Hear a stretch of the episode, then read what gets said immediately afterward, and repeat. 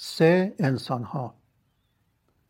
شورشیان سرسخت انسانها و جنها از اعتراف به جنایت خود امتناع کرده و ترجیح دادند که شاهد نمایش ادعای شیطان باشند.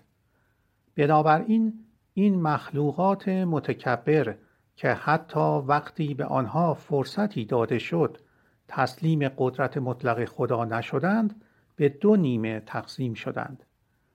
نیمه ای که کمتر به دیدگاه شیطان متقاعد شده بود به عنوان انسانها طبقه بندی شدند. اگرچه آنها درباره ادعای شیطان شک داشتند اما در دفاع از قدرت مطلق خداوند قفلت کردند. این تکبر است که مانع قدردانی این مخلوقات از اقتدار مطلق خداوند شد. این تکبر است که مانع از تسلیم شدن آنها شد در زمانی که چنان فرصتی به ایشان پیشنهاد شد. سوره 33 آیه 72 و این تکبر مانعی است میان اکثر ما و بخشوده شدن به پادشاهی خداوند. سوره 25 آیه 43 به این خاطر است که از بین بردن تکبر یکی از اولین دستورها در قرآن است. سوره دو آیه 54 چهار. جنها. نیمه دیگر مخلوقات گناهکار آنهایی که بیشتر به طرف دیدگاه شیطان گرایش داشتند و بیشترین سرکشی های جاهلانه را نشان دادند به گروه جنها طبقه بندی شدند. نقشه خدا بود که برای هر انسان از لحظه تولد تا مرگ یک جن تعیین کند. جن همنشین نماینده شیطان است و مدام دیدگاه او را ترویج می دهد.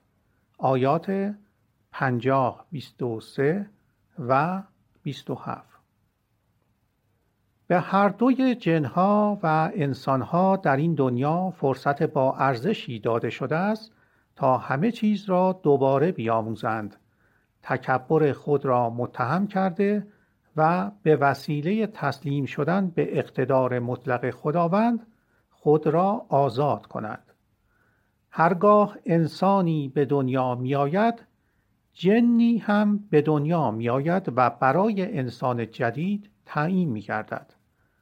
ما از قرآن میآموزیم که جنها زاده های شیطان هستند.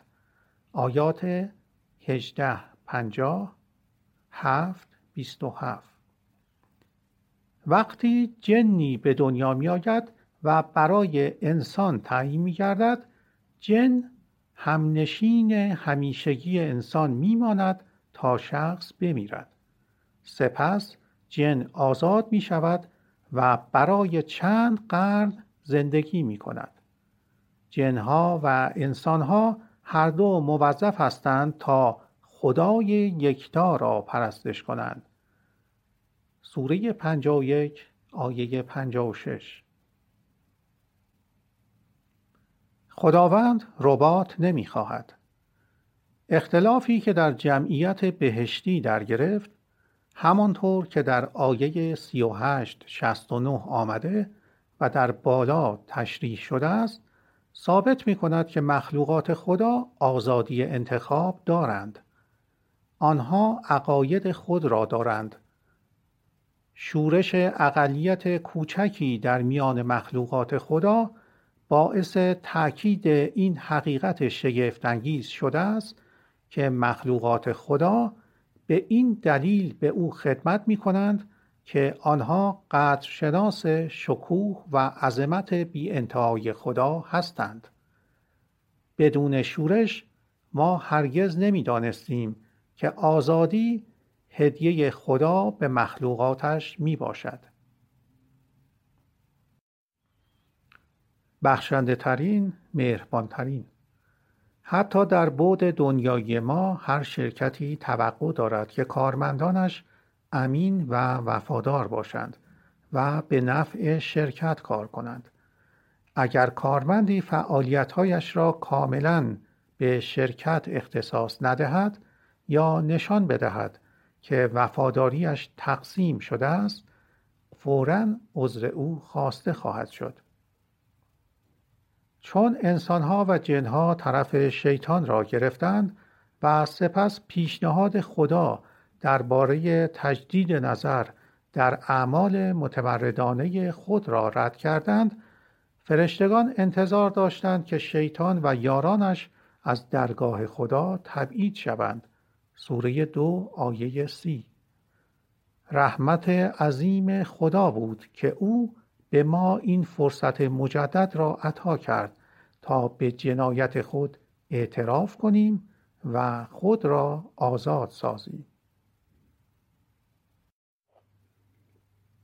برای انجام این نقشه فوقالعاده رحیمانه برای رستگاری خداوند مرگ را آفرید. آیات 67 یک الی دو.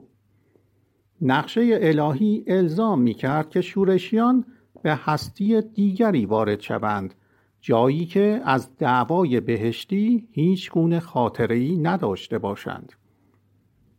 تحت شرایط این دنیا انسانها و جنها هر دو پیامهای خداوند و پیامهای شیطان را دریافت می کنند سپس آزادانه یک طرف را انتخاب می کنند بر اساس تصمیم آزادانشان آنها یا به پادشاهی خدا برمیگردند یا تا ابد با شیطان تبعید می شوند.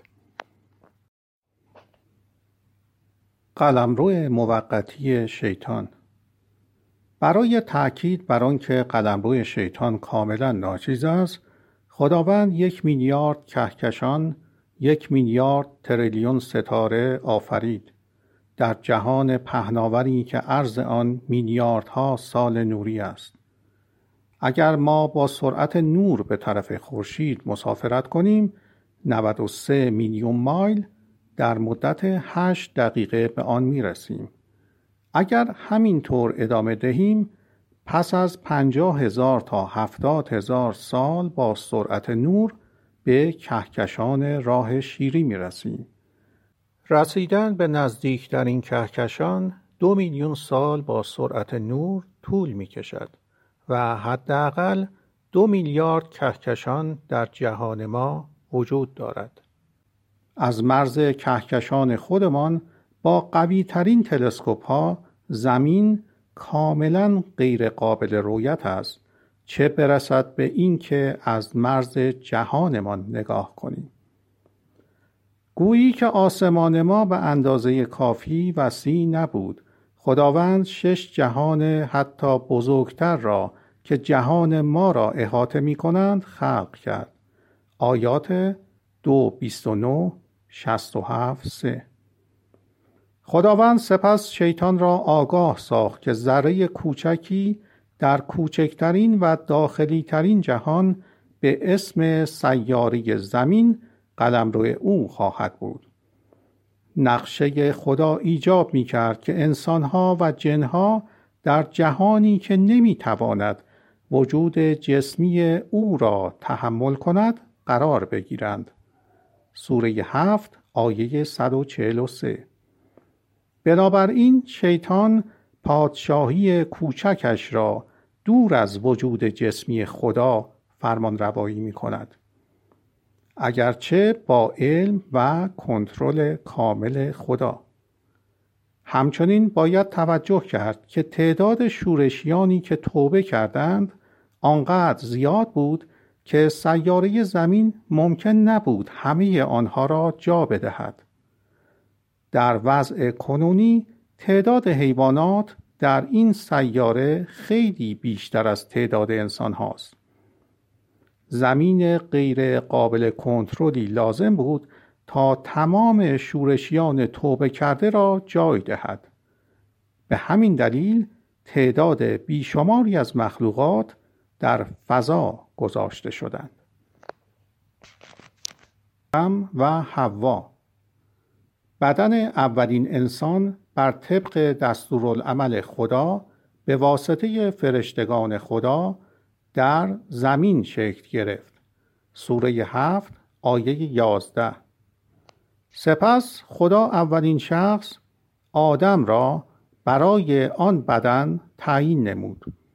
هنگامی که خدا فرشتگان را آگاه ساخت که آنها به انسان در تمام دوران امتحان خدمت خواهند کرد محافظت از آنها هدایت بادها توزیع باران و رزق و غیره.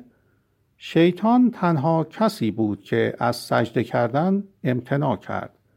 آیات دو سی و چهار پانزده سی و یک سی و هشت هفتاد و چهار. جفت آدم با خصوصیات زنانه از آدم درست شد. و خدا دومین انسان را برای بدن او تعیین کرد. در حالی که بدن خالی بدون نفس آدم و حوا روی زمین باقی ماند نفس آنها یعنی شخص واقعی در بهشت ساکن شد. تا زمانی که از فرمانهای خدا پیروی می کردند آدم و حوا در بهشت باقی ماندند. همین که در عوض به شیطان گوش دادند آنها طبیعت پر از عیب انسان را در همه ما منعکس کردند و بلافاصله متعلق به قلمرو شیطان شدند و بر روی زمین پایین آمدند. بدن آنها بر ایشان نمایان شد. آیات هفت بیست بیست صد و بیست و یک و بقیه تاریخ است.